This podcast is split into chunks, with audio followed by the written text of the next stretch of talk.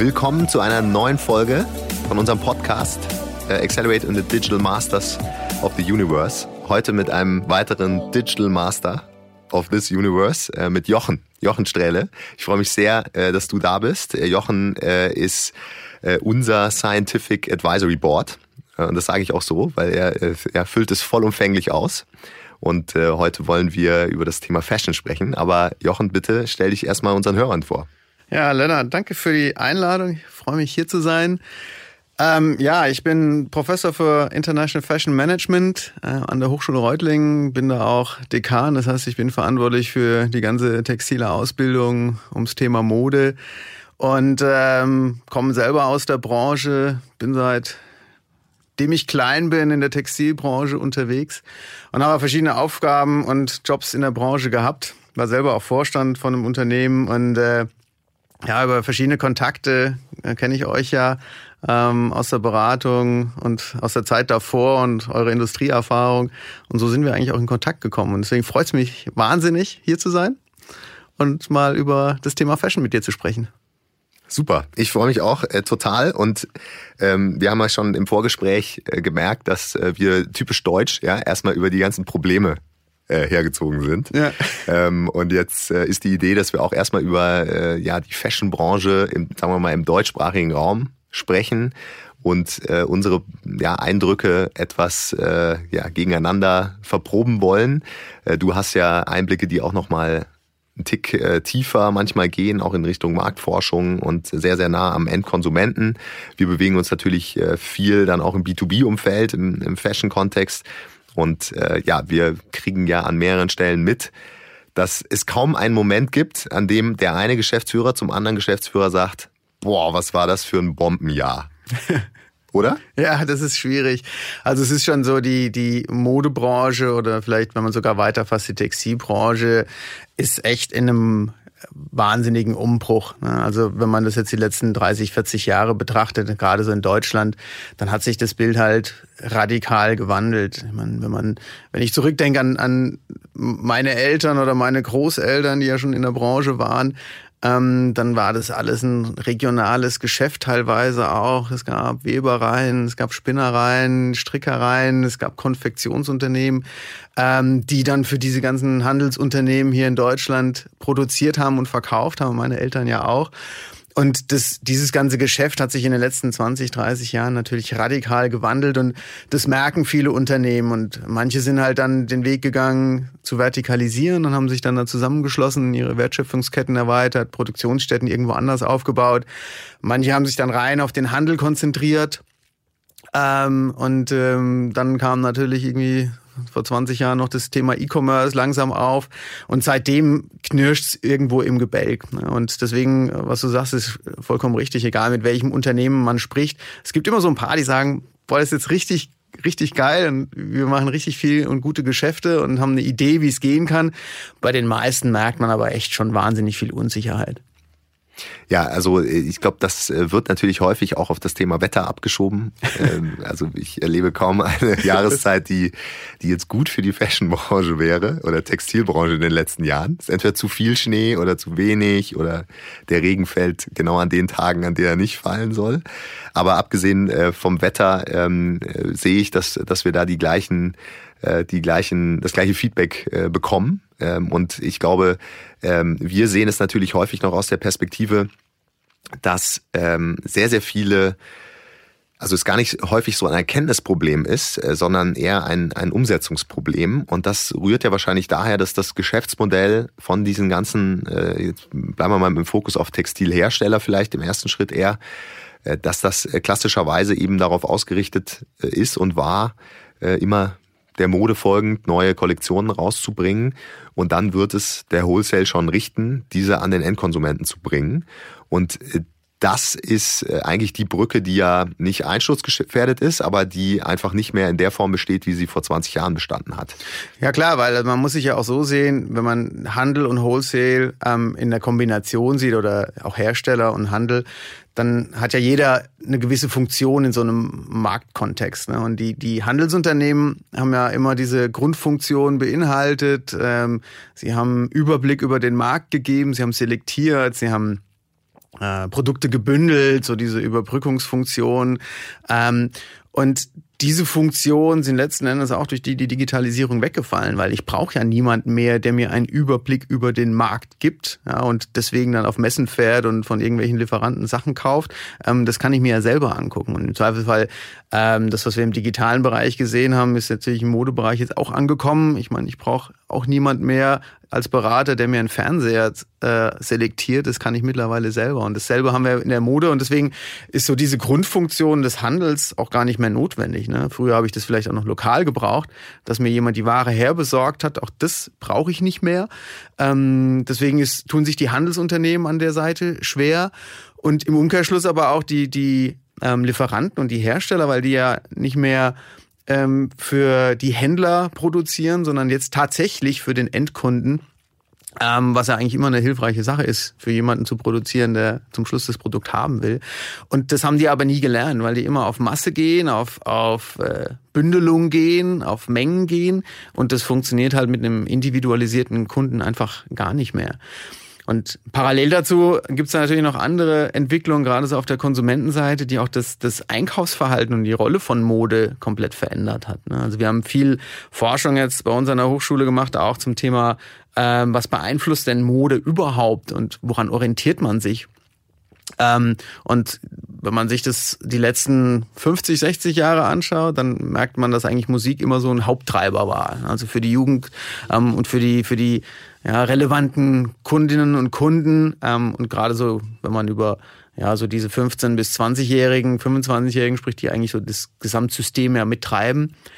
Und da stellt man ja fest, ja, jede Generation hatte so ihren Style und ihr, visuelles Idol und was die Modeunternehmen natürlich dann einfach nur gemacht haben, ist dann zu gucken, hey, geil, der ist, der sieht gut aus, äh, den hören alle, den wollen alle, den wollen alle imitieren und zack, da habe ich dann so einen Style. Und es ist halt so, ob du jetzt dann irgendwie Punk guckst oder ob du Elvis Presley anguckst oder Hip-Hop in den, äh, in den Frühzeiten oder ob du dir das Grunge-Thema anguckst. Ähm, das hat, hat gezogen, weil auch so ein visuelles Bild entstanden ist. Ähm, und das Ganze hört eigentlich in der Tat auf und das, wenn man das ähm, empirisch tatsächlich untersucht, dann ist es relativ eindeutig auf Napster zurückzuführen. Weil äh, mit Einführung von Napster und dann in, in dem Nachgang diese Streaming-Dienste gibt es diese Fokussierung nicht mehr. Ne? Und jetzt gerade so äh, wenn wir über Spotifyisierung der Modebranche sprechen, dann ist eigentlich genau das gemeint, dass man ähm, nicht mehr eine Selektion hat und das will man auch nicht mehr, sondern man hat einfach eine Plattform, die alles zur Verfügung stellt und ich habe einfach Bock, mir eine Playlist anzugucken ähm, und nie, mir nicht mehr ein ganzes Album anzuhören. Und die Modebranche ist an der Stelle und viele Hersteller ähm, haben da, glaube ich, den Zahn der Zeit oder die Zeichen der Zeit komplett verpennt, weil sie immer noch in ähm, Kollektionen und sowas denken. Aber das so ist es nicht mehr. Ne? Die Leute kaufen auf der Plattform. Die Leute wollen sich ein Stück rausholen, was ihnen passt. Und da ist es ihnen ja vollkommen Rille, ob diese Hose jetzt in einem großen Konzept-Kollektionsrahmen erstellt wurde. Äh, Hauptsache, die, diese eine Hose ist, ist super und ist geil. Und ich glaube, das, was die Musikindustrie schon längst vorgemacht hat, ähm, das viel pointierter zu machen, viel fokussierter auf ein geiles Produkt ähm, und vielleicht nochmal, jetzt mal umgangssprachlich gesprochen, von der EP zu sprechen, äh, wo ich mal drei oder vier Sachen habe, anstatt von irgendwie einem Pink Floyd The Wall eineinhalb Stunden Epos. Ähm, das hört sich heute niemand mehr an. Und genauso ist die Modebranche auch. Und da damit einhergehend kommt natürlich das andere Problem, weil das Thema Zielgruppen natürlich aufschmelzt. Ja, heute ist, ist vieles erlaubt. Und ähm, die, diese Markenbindung ähm, findet dann auch in einem anderen Kontext statt. Also, ähm, und da ist halt die Musikindustrie, glaube ich, einer der Hauptthemen, wo man sich auch inspirieren lassen kann, um auch ein bisschen zu verstehen, wie Digitalisierung vielleicht auch in der Modebranche zukünftig ähm, sich noch weiter verändern wird. Also finde ich finde ich ein äh, super Vergleich, auch wenn es natürlich ähm, jetzt äh, da Unterschiede gibt, im, in, äh, allein schon im Konsum ja, des, des Produktes. Aber äh, wenn du von der Musikbranche sprichst, dann sieht man ja jetzt, dass das Geld auch nicht mehr mit der EP oder mit der Single oder mit dem Album gemacht wird, sondern mit dem Konzert äh, und mit dem Merchandise drumherum.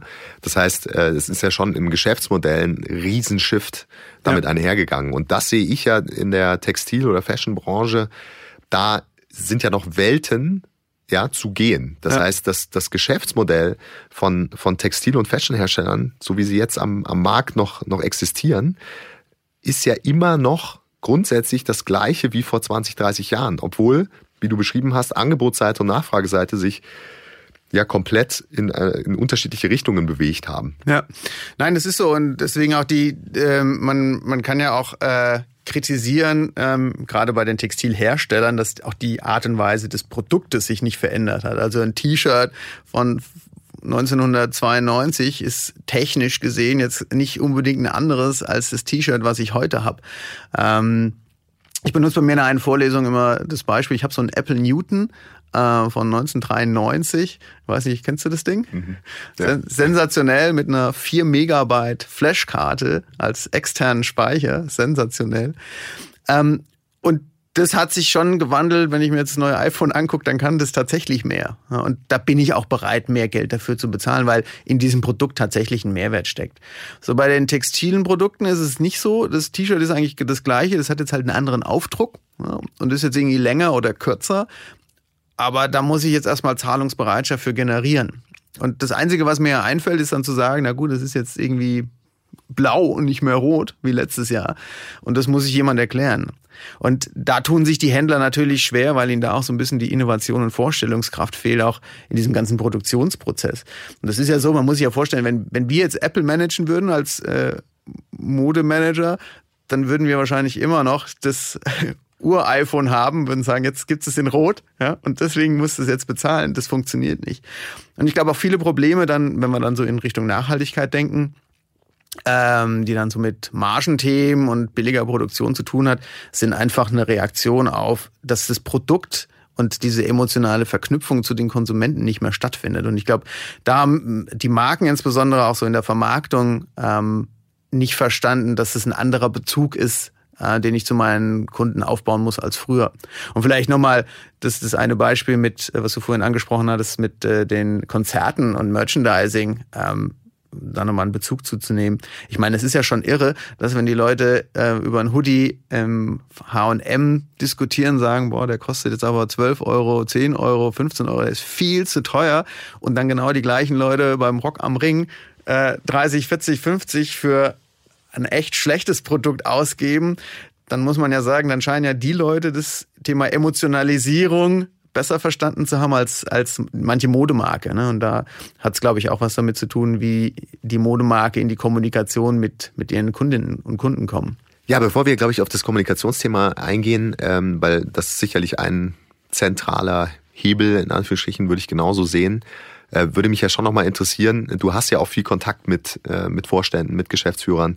Und ich denke mal, dass du meine Hypothese unterschreiben würdest, die ich vorhin geäußert habe, dass es nicht immer ein Erkenntnisproblem ist oder meistens kein Erkenntnisproblem, sondern eigentlich ein Umsetzungsproblem. Ja. Du hast ja schon beschrieben, wie das klassische äh, Textilhersteller-Geschäftsmodell funktioniert. Ich muss in Volumen denken, ich muss äh, in äh, immer noch äh, sehr großen Zeitintervallen nach vorne denken können und Entscheidungen zu treffen, die natürlich finanziell mich erstmal in eine extreme Abhängigkeit dazu bringen, ähm, die Ware, die ich dann da eingekauft habe, auch wirklich an den Mann zu bekommen. Ja, deswegen stelle ich mir ja immer äh, vor, dass das weiterhin auch das Korsett ist, aus dem man so schwer ausbrechen kann und was wiederum bedingt, dass das Geschäftsmodell an sich kaum Entwicklung genommen hat. Siehst du das genauso? Das ist ja, das ist vollkommen richtig und es ist natürlich auch so, dass ähm, man sich wahnsinnig viele Sicherheit wünscht.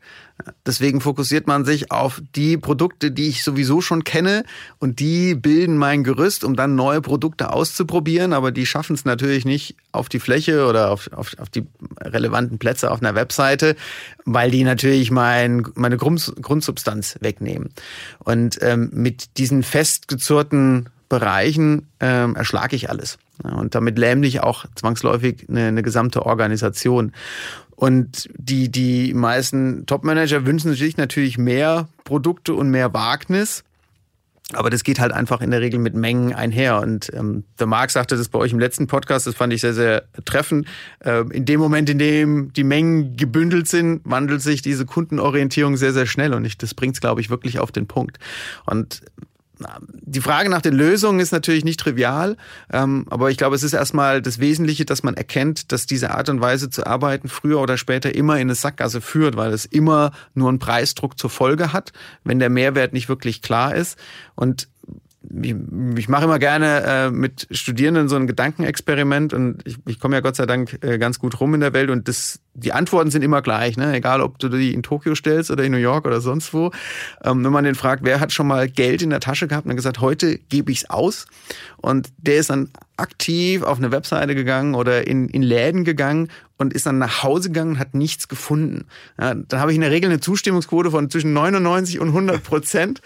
Und dann muss man sich ja schon die Frage stellen, wie, wie falsch sind eigentlich unsere Produktentwicklungsprozesse und unsere Vermarktungsprozesse und unsere Markenprozesse, wenn ich 100 Prozent von Kunden habe, die in eine Stadt wie New York oder Amsterdam oder London oder Tokio oder Shanghai rausgehen und sagen, ich möchte jetzt was kaufen, bitte gib mir nur ein T-Shirt, was einigermaßen passt. Und von 100.000 Kleidungsstücken, die da rumhängen, trifft nicht ein einziges mein Bedarf. Also da müssen wir irgendwas falsch machen also wir haben ja heute uns absichtlich vorgenommen, mal ein bisschen Bestandsanalyse zu, äh, zu betreiben.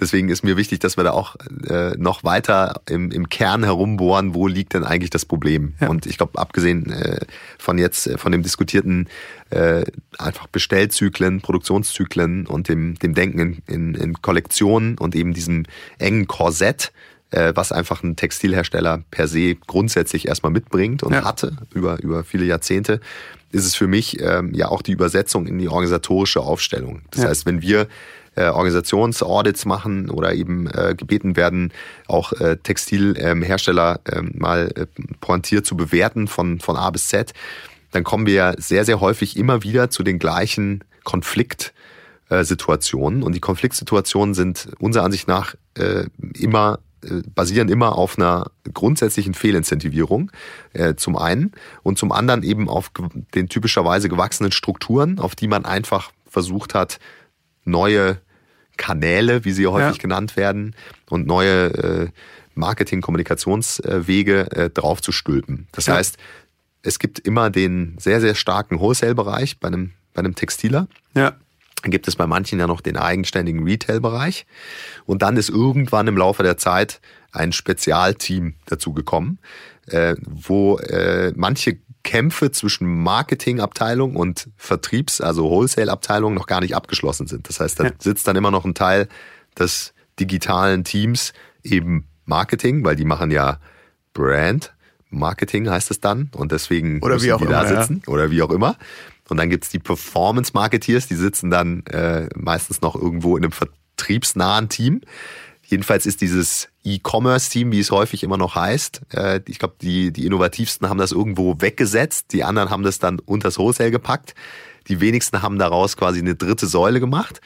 Und äh, dann kamen, kommen eben jetzt neuerdings natürlich Mischformen äh, ja. auf, auf den Markt, beziehungsweise der, der Kunde, so wie du ihn auch beschrieben hast, denkt nicht mehr in Kanälen. Ja. Äh, und das ist ja jetzt die Hauptherausforderung auch aus einer Vertriebsorganisationsperspektive sich eigentlich da völlig neu um, äh, aufzustellen. Ja, und da glaube ich, da an der Stelle, ähm, du hattest zwar vorhin gesagt, natürlich die Erkenntnis ist an vielen Stellen da, aber ich glaube, es gibt eine Erkenntnis, die ähm, die meisten tatsächlich übersehen, und das ist jetzt aus der, aus der makropolitischen oder makroökonomischen Sicht ähm, eine, die insbesondere für Deutschland zutrifft. Und zwar ist es die Frage nach den gesamten Ausgaben.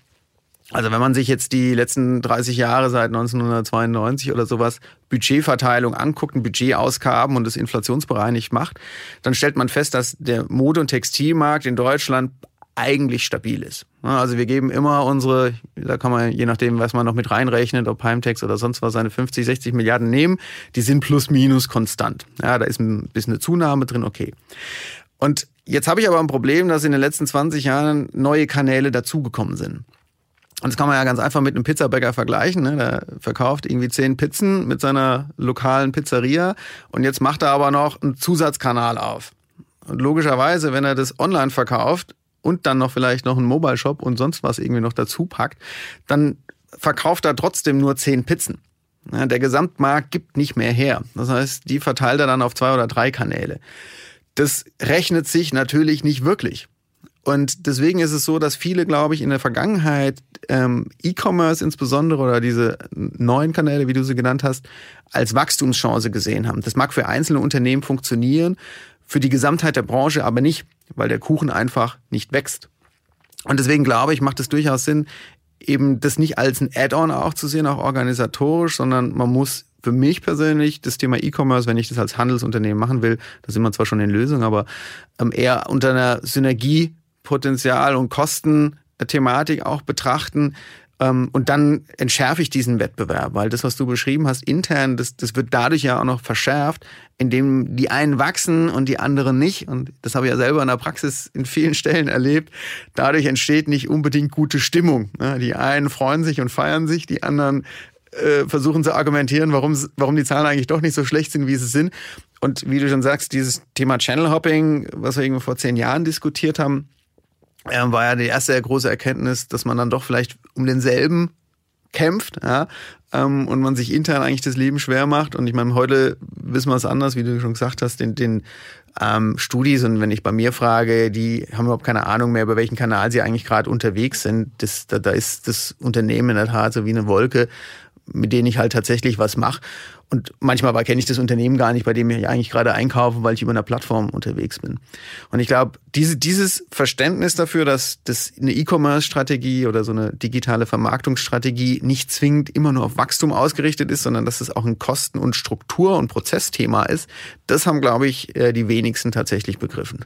Ja, wobei ja Vertikalisierung, wenn man es dann aus einer Herstellerperspektive betreibt, ja per se äh, äh, das als Motor haben muss, diese, ja. dieses Verständnis und dann auch in der Umsetzung natürlich berücksichtigen muss. Ähm, ich, nur auf, auf Basis äh, der, der Themen und Projekte, die wir da sehen auf dem Tisch, ist es doch immer wieder erstaunlich, ja, äh, wie eng und wie ja, verbaut dieses Korsett ist und ja. wie schwer es natürlich dann auch ist, äh, da rauszubrechen. Ja. Äh, und dementsprechend ja auch mein, mein äh, Zwischenfazit, ja. ja dass, äh, sagen wir mal, die Hersteller, vor allem die Fashion-Hersteller natürlich ähm, äh, die schon nicht vor einfachen Zeiten stehen, wenn nicht wirklich gewollt harte Schnitte herkommen. Ja, und ich meine, das, das kulturelle Beharrungsvermögen ähm, in diesen etablierten Strukturen ist natürlich immens groß. Das ist ja auch was, das hat ja die, die Musikindustrie auch ähm, schwer getroffen, weil man einfach ähm, die letzten 30, 40 Jahre in einer bestimmten Art und Weise gearbeitet hat und plötzlich ein anderes Produktionsthema hat. Ähm, und da an der Stelle muss man sagen, da, da fangen wir in der Modebranche oder in der Textilbranche erstmal langsam an zu verstehen, was Digitalisierung einfach noch so mit sich bringt. Ähm, ich glaube auch, dass Unternehmen diese mittel- bis langfristige ähm, Entwicklung der Digitalisierung radikal unterschätzen, was da noch auf uns zukommt. Ne? Ob das jetzt Automatisierung in der Produktion ist, ob das andere Produktarten sind, äh, die wir generieren können, ob das eine Verlagerung der Designleistung ist, ob das ähm, das Thema künstliche Intelligenz in verschiedenen Bereichen sind, da sind wir jetzt momentan ja noch ganz am Anfang zu verstehen. Und auch da, glaube ich, ist, ist an vielen Stellen das Verständnis noch nicht so da. Ich meine, wenn man so diesen Vergleich noch zieht, vielleicht so zwischen Automobilindustrie und, und der, der Digitalisierung, dann ähm, kann man ist ja grob an den Zeitplan mal orientieren. 1890 hat er irgendwie Karl Benz das Auto erfunden und dann 20 Jahre später gab's so die ersten massenmarktfähigen Produkte. 1900, irgendwie zehn Jahre später, wurden die ersten Unternehmen gegründet. Ähm, und 1907, glaube ich, war Ford T-Produktion. Und dann erst so, ja, 1920 ging so nach und nach in vernünftige Produkte. Und wenn man sich das auf, auf E-Commerce überträgt, dann haben wir eigentlich fast genau dieselbe Zeitschiene. Ne? Also 1990 ging es so langsam irgendwie los und dann die, die erste, wenn ich mir überlege, äh, was weiß ich, 93, 94, Intershop in Jena und Co. Äh, lief dann hoch und dann die, die, die riesen Firmengründungsblase 99, 2000 war jeder irgendwo mit dabei. Ähm, dann irgendwie das erste massenmarktfähige Produkt. Ich meine, kannst das iPhone vielleicht als Durchbruchsthema nehmen ähm, und da sind wir jetzt im Jahr 2020. Und ich glaube, wo wir gedanklich unterwegs sind, auch in der Mode- und Handelsbranche, ist ähm, da, wo die Automobilbranche im Jahr 1920 stand. Nämlich, wir haben eigentlich, wir reden von Kutschen mit einem Motor. Also kann ich ja jeden mal ins Benz-Museum nach Stuttgart mal empfehlen, das ist ja ganz gut. Ähm, und wenn man da so diesen zeitlichen Durchlauf hat, dann sieht man, ab wann Automobilen zu Automobilen werden. Und die Dinge haben jetzt mit den Sachen, die wir heute haben, natürlich auch gar nichts zu tun. Und ich glaube, genau das Bild muss man auch für Digitalisierung und für solche ähm, Prozesse in der Mode beispielsweise explizit haben, dass man sagt, ja, unsere Gedankenwelten ähm, sind noch basierend auf einem System, was gar keine Computer kannte. Ähm, und vielleicht, wenn man, so ins, wenn man mal in Optionen denkt, ähm, wir experimentieren relativ viel auch so mit so einem Thema ähm, virtuelle Realitäten und wie auch Shops und sowas gestaltet sein müssen, so ein bisschen als Spielwiese. Und wir kommen immer wieder darauf hin, dass ähm, der Name virtuelle Realität ja schon sagt, wir versuchen die das, was wir echt kennen, virtuell abzubilden. Aber digital habe ich ja ganz andere Möglichkeiten. Also warum muss ich bitte einen Shop online mit dem verknüpfen, wie ich es tatsächlich hier habe, weil wir es nicht anders kennen.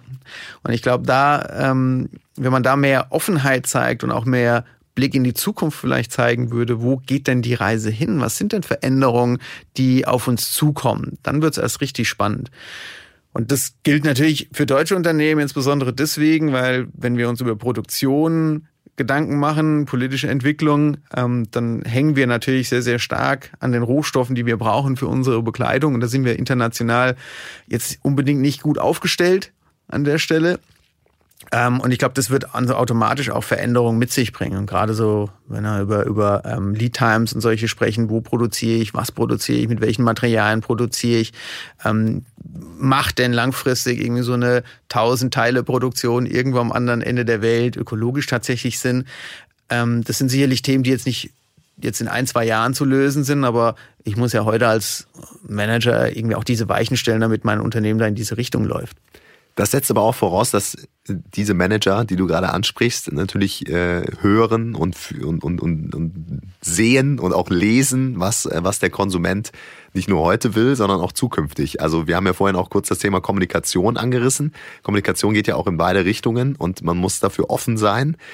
Wie, wie schätzt du denn diese, diese äh, jetzt mal aus einer Bestandsanalyse diese Situation aktuell ein? Boah, das, das Erschreckende ist ja, ähm, ich bin ja Gott sei Dank immer wieder mal auch bei, bei anderen Unternehmen drin und äh, kriege ja immer mal hier eine Anfrage und da eine Anfrage. Ich meine, da seid ihr natürlich noch viel intensiver drin. Ich finde es immer erschreckend, wenn man sich anschaut, was Unternehmen tatsächlich über ihre Kunden wissen und wer tatsächlich ihre Produkte kauft und vor allem auch warum. Also ich sage jetzt mal so, 80 Prozent wahrscheinlich aller Hersteller haben überhaupt keine Ahnung, wer zum Schluss das Produkt kauft, geschweige denn warum, wo die sitzen. Und selbst E-Commerce-Unternehmen, die rein online sind, haben teilweise überhaupt keine Kenntnis darüber im Detail, wer tatsächlich bestellt. Also ich freue mich dann immer, dass die Umsätze dann da laufen. Aber so eigentlich wirkliches Wissen habe ich eigentlich nicht. Und das finde ich extrem erschreckend. Und das ist bei den Herstellern natürlich umso schlimmer, weil wenn die dann an ihre Wholesaler abverkaufen, dann sind es für die die Kunden und wer dann zum Schluss mit dem Produkt tatsächlich rumläuft, hat eigentlich äh, interessiert niemand. Und das Zweite, glaube ich, und das hängt dann damit auch zusammen, ist, ist, dass gerade bei der Produkterstellung es ja häufig so ist, dass wir so in Traumwelten leben. Ne? Also ich habe dann irgendwie meinen Traumkunden, den ich mir gebastelt habe, der in meiner Imagebroschüre ist. Ähm, und was man dann immer ganz gut machen kann, ist, geh mal auf die Straße und schau dir mal an, wer denn tatsächlich deine Klamotte trägt. Das ist das, ist das echte Leben. Und ich glaube, da, da ist auch viel verloren momentan und ich, die wenigsten haben eigentlich auch eine, eine Fähigkeit, das sehe ich oft, diese Daten tatsächlich zu nutzen und auszuwerten. Also dieser Schritt, den man ja immer so typischerweise sagt, von Daten zu Informationen zu Wissen. Also wir haben schon wenig Daten, geschweige denn, dass wir die irgendwie zu sinnvollen Informationen führen, geschweige denn, dass die irgendjemand versteht. Und ich glaube, da ist es auch so, da haben wir auch einen Mangel an Fachkräften einfach. Also weil wir auch da muss man auch selbstkritisch die, die Hochschulen und die Ausbilder sehen, nicht wirklich ähm, darauf Wert gelegt haben, äh, Leute bereitzustellen, die ähm, genau diese Kompetenzen mitbringen. Und das seht ihr wahrscheinlich genauso, ähm, adäquate Ansprechpartner zu finden und adäquate Leute zu finden, die dieses System so verstehen und die mit diesen ähm, Informationen was anf anfangen können. Das ist, glaube ich, echt eine Herausforderung. Total. Und das sehen wir auch bei Online-Pure-Playern oder wie man sie nennt, äh, ja. äh, nennen möchte. Äh, das äh, wird ja immer vorausgesetzt, dass genau die Unternehmen das, das sehr, sehr gut machen. Aber da, da äh, würde ich absolut äh, auch bei der Zahl bleiben. Ich glaube, 80 Prozent der Online-Händler verstehen ihren Endkunden auch nicht. Warum? Äh, die äh, konzentrieren sich natürlich bei der ganzen Thema Daten auf die optimale Ausspielung von Kampagnen, auf die optimale, ähm, auf den optimalen CPC oder CLV, ja, und wie man den erreichen kann. Aber letztlich ein wirkliches, tatsächliches Interesse, ja, was ja jetzt zumindest ja auch schon mal ja. irgendwo äh, intrinsisch gegeben sein sollte, wenn man, wenn man sich in dem, äh, in dem Umfeld bewegt. Ein Interesse an dem Endkonsumenten besteht eben nicht. Und deswegen äh, kam, kam meine Frage ja auch in die Richtung, wenn ich jetzt äh, mir vorstelle, was alles jetzt da noch kommen mag, dann ist ja gleichzeitig auch äh, ja, die Fragestellung äh, äh erlaubt, ähm, wie genau und wie viel mehr muss ich eigentlich hinhören, ja. damit, damit ich überhaupt das Gespür entwickle ja. ja. und zu dieser Erkenntnis komme. Ja, also deswegen glaube ich auch, ähm, diese, diese, diese Ist-Situation, so wie wir sie bis jetzt einfach mal skizziert haben und beschrieben haben, ähm, dürfte vielen bekannt sein und ähm, jeder sollte einigermaßen Klarheit darüber haben, ähm, wo man herkommt und warum die Situation so ist, wie sie ist. Ich glaube, die Lösungen, ähm, die wir, die wir brauchen, sind, sind sehr, sehr vielfältig und ähm, ich glaube, da können wir, wenn wir das nächste Mal zusammensitzen, mehr darüber sprechen, welche Ansätze wir haben, ähm, weil ich glaube, da brauchen wir ein bisschen mehr Zeit dazu. Das ist, äh, glaube ich, eine sehr gute, sehr gute Brücke. Ja, ähm, äh, dann scheint vielleicht ja auch wieder die Sonne, beziehungsweise da wir uns ja noch im kalten Winter befinden, dann äh, sitzen wir tief im Schnee, ja, und können über eine Branche sprechen, die wahrscheinlich gerade frohlockt, weil doch alle nochmal dicke, dicke Pullis und dicke Jacken brauchen. Und vielleicht den Sale nochmal kurz ausschalten. Ähm, äh, Jochen, vielen Dank an dieser Stelle. Äh, ich denke, wir werden uns wieder sprechen und hören und dann werden wir genau über diese Lösungsansätze und die Möglichkeiten sprechen. Die sind nämlich auch immens. Es gibt immens viele Probleme, aber es gibt auch immens viele Möglichkeiten. Äh, und mit dem Fazit, ja, vielen Dank an alle Zuhörer und auf bald. Tschüss, Lennart.